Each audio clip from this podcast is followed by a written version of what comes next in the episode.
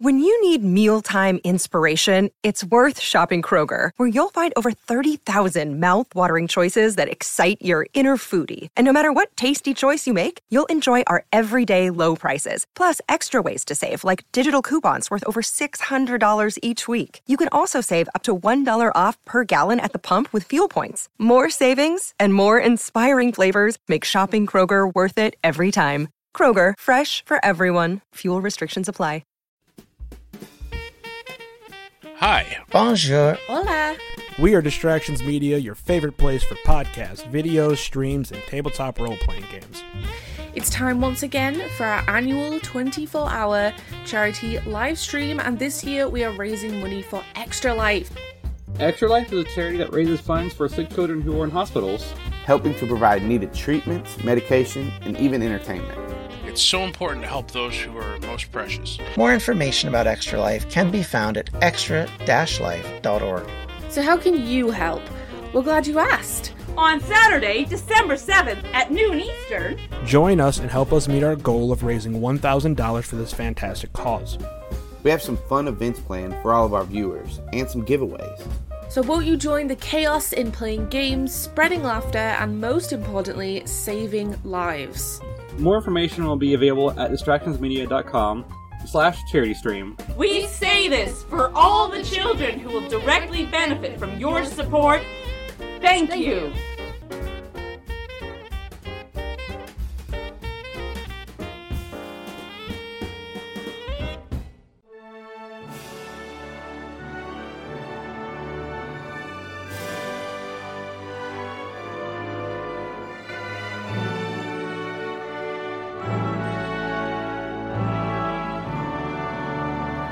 Welcome back to the Welsh History Podcast, episode 109, The Survival of Cymru. So today is one of those episodes where we go outside of the timeline to talk in general about the subject heading. In episode 38, we talked extensively about Brythonic, the precursor of the Welsh language, as the language of the kingdoms that were heirs to the Roman Empire.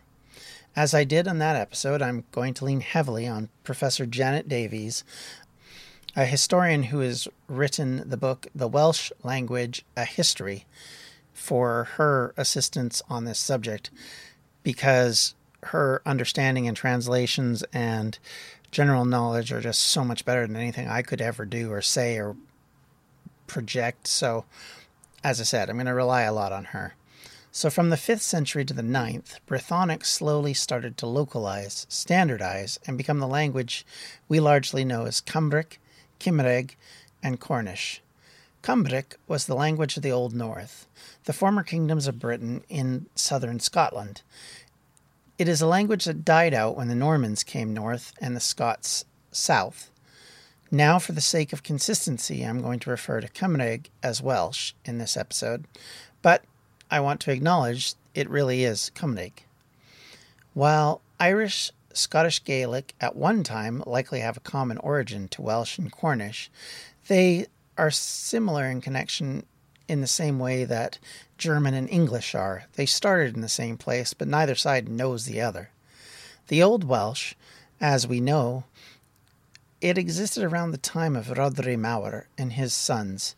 At the time, the Saxons and the Vikings had shut the door to much of the connections between the Welsh, the Cornish, and the Cymric kingdoms.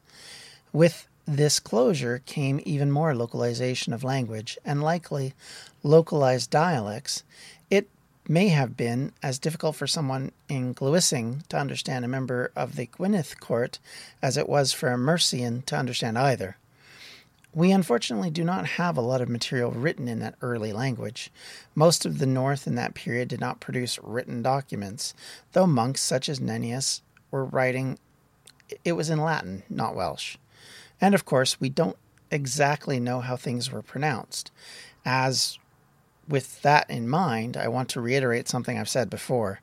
I will be quoting inscriptions and trying my best to my ability, but keep in mind, I'm not very good at Welsh pronunciation. If you haven't figured that out, after 109 episodes, I really don't know what to tell you. But nonetheless, we'll do what we can, and hopefully it will be respectful, at least. One of the oldest forms of the Welsh language was found in Tynwyn Merinith which was carved on a gravestone covering around 810 CE. Cwn ben Celyn Tris Kent Nitanam. That's as close as I'm going to get, which translates to Caigen's corpse dwells beneath me. These words are not Welsh in the modern sense, but you can see the roots of it. Callan and Thrasit and Tan in Nitam are now modern versions of Celain, corpse, Trigo, what dwells, and Dan, beneath. Most of our knowledge of Old Welsh comes from brief comments in the sides of other documents, small poems, an account of a land dispute in the margins of an 8th century gospel of all things, the poetry that comes from a late 9th century manuscript called the Unicus Manuscript. It was a copy of an older text written in late Roman by a Christian author who was writing a poetic version of the Gospels for Latin readers and likely for oral transmission. However, the significance of this for the Welsh language is not the original work, but notations on the top and sides of this book. This manuscript includes two poems which were actually written in Old Welsh in the margins of this manuscript, one in 3 verses, and the second is 9 verses long. The first poem is about a warrior called Juvenicus III, and while I will not try and mangle this in Old Welsh, I'll read it in English. It says, "I will not speak tonight. My war band is not overly big. I and my freedmen around our cauldron. I will not laugh. I will not speak tonight. Although we drank matured mead, I and my freedman around our bowl. Let no one ask for merriment from me tonight. My company is lowly. 2 lords may converse. One speaks." It is thought this poem refers to a warrior who had joined a group of either former slaves or mercenaries after losing a battle and is depressed that he must join this rather dodgy group. The second and longer one is a Christian praise poem. While we have no idea where these two poems came from, we do know the name of the authors, Nadau. Interestingly, the name is Old Irish, not Welsh, which may mean that he's an Irish monk working in Wales, or maybe of Irish ancestry. Much like many of the old monks, we only know that much about him. The longest document that we have in Old Welsh is from the 10th century and is known as the Computus Fragment, a single piece of vellum, a type of calfskin that was used as paper in the medieval period. The document is a discussion about the cycles of the moon and the zodiac. The fact that it is written exclusively in Old Welsh shows that the language had been evolving and was rapidly changing into a language of complex thought and dialogue. It's very interesting to understand that this was happening and that these discussions were going on. Frankly, some people think that what this was all about was trying to prove the cycles of the moon as far as Easter's concerned, which is very interesting because, of course, at this time, the arguments about when Easter was probably were still pretty hot in the Celtic Church of this period. We have talked in the past about the great Gododdin warrior poem and that it was collected in a book of Aneirin. This is a 13th century document, effectively, that is created around the last years of Welsh independence, when a lot of other poems and stories and things like that were finally set down as myths, legends, and in some cases histories, and even things like the Chronicles of the Princes and all of that kind of stuff were sort of not created would be the wrong word, but collected at least in this period, and Gododdin is one of those. This was a collection of these stories and chronicles, this Book of Aneirin, but it is the Gododdin that stands out as one of the oldest signs of the Welsh coming out of Brythonic. Although Gododdin, of course, is a poem probably of the Old North and not of Wales, it appears that poet bards such as Aneirin and Taliesin, who feature in these stories, are more than likely to also be Cumbric in origin. The translations and the transliterations of these documents likely were passed down to North Wales and the independent kingdoms and were seen as important points of contact. Of course, the Old North was significant to the Welsh long after it had passed from being an ongoing concern and a cultural concern for those people. And so its myth, legends, and stories continued forward because of that.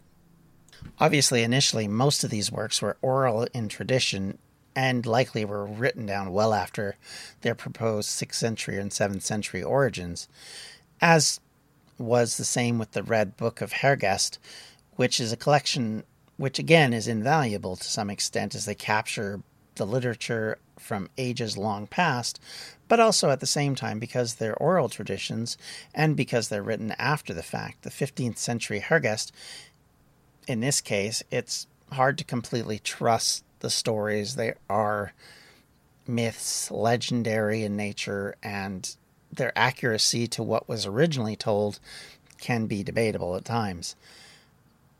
Also coming about during this period was another poem, which I have quoted in the past, called the Armes Priden, which I probably massacred, I'm sorry, The Prophecy of Britain. It was written in the early 10th century about the inevitable rise of the Celts to throw out the Saxons and the Vikings. And this is probably the best example of national ambition that featured at that late of a date. As the Vikings invaded the British Isles, they made an indelible impression on the English language, as mentioned previously, but they also affected the Welsh. The word Jarl has its origins not in Earl, but in the earlier Nordic Jarl. Of course, English names of Anglesey, Fishguard, and Swansea are suggested to be of Nordic origin as well. With the Viking settlements in Ireland cutting off links to the British nations, that may have also helped Welsh to continue to evolve on its own. By the Norman Conquest in 1066, Welsh was becoming what we now call Middle Welsh.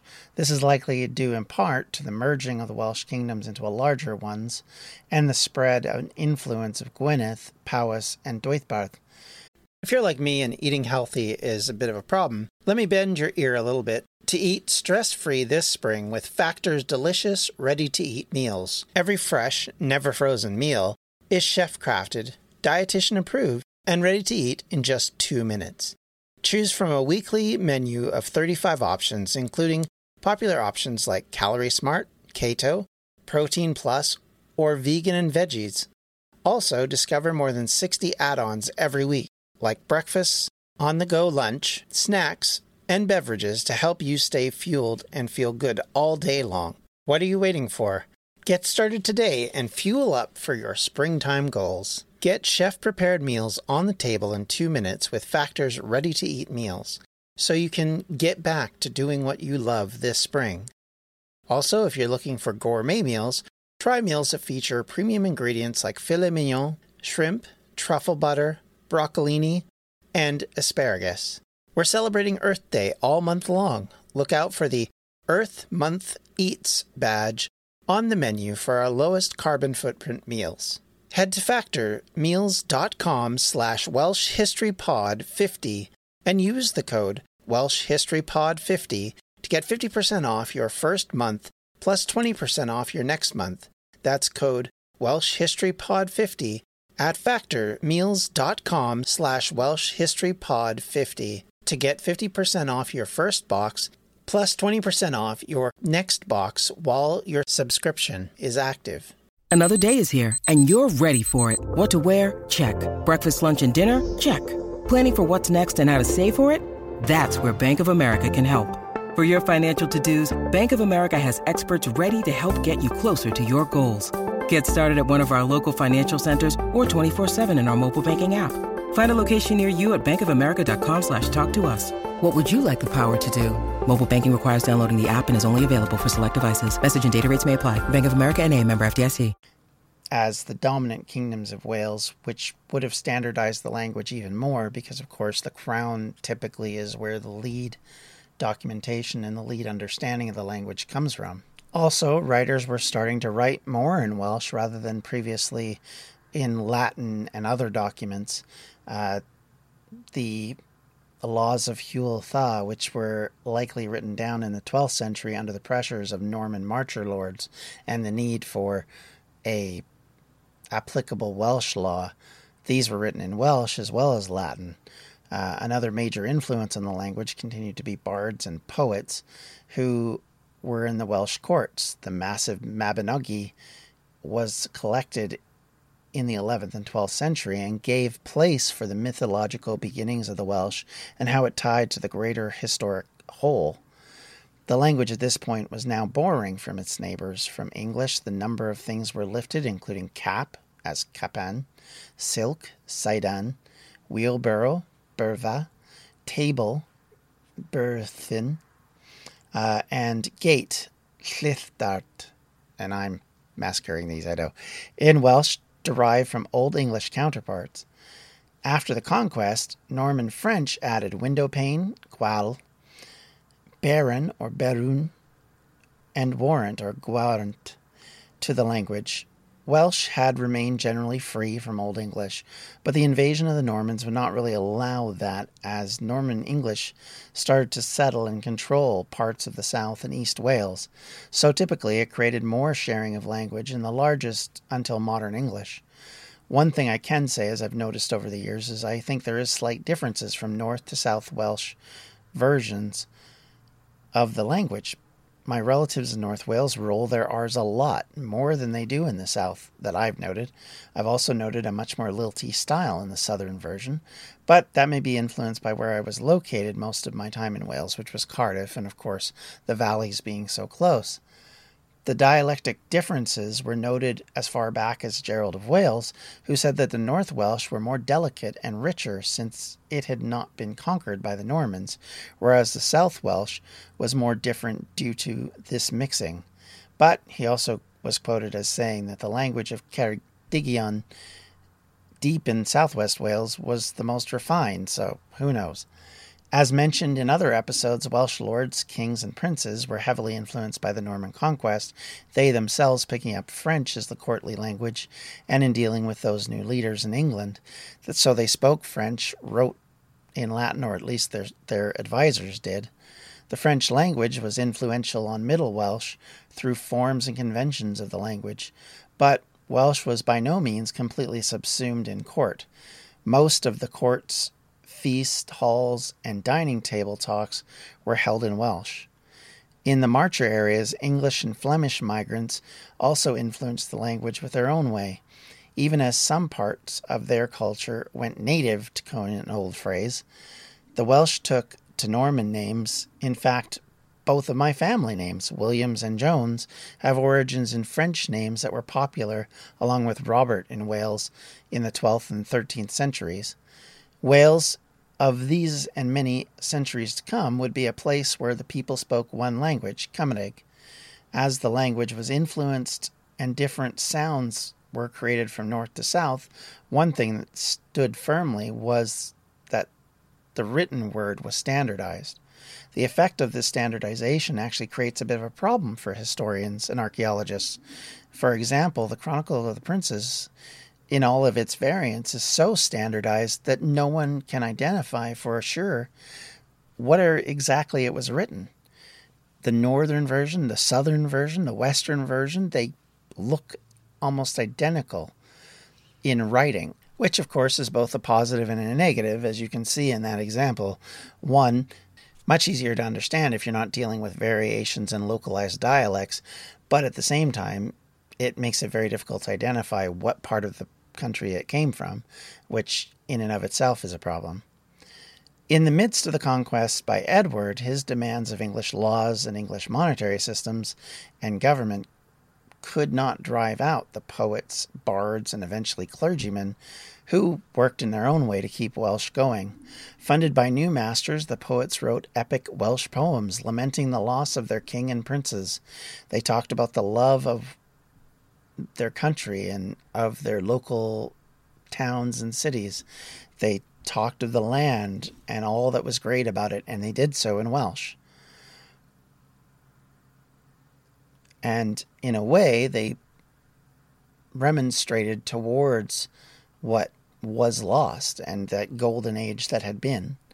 In the 15th century, as Welsh survived and thrived, the English returned to the language of law and court and the day-to-day life of the nobility.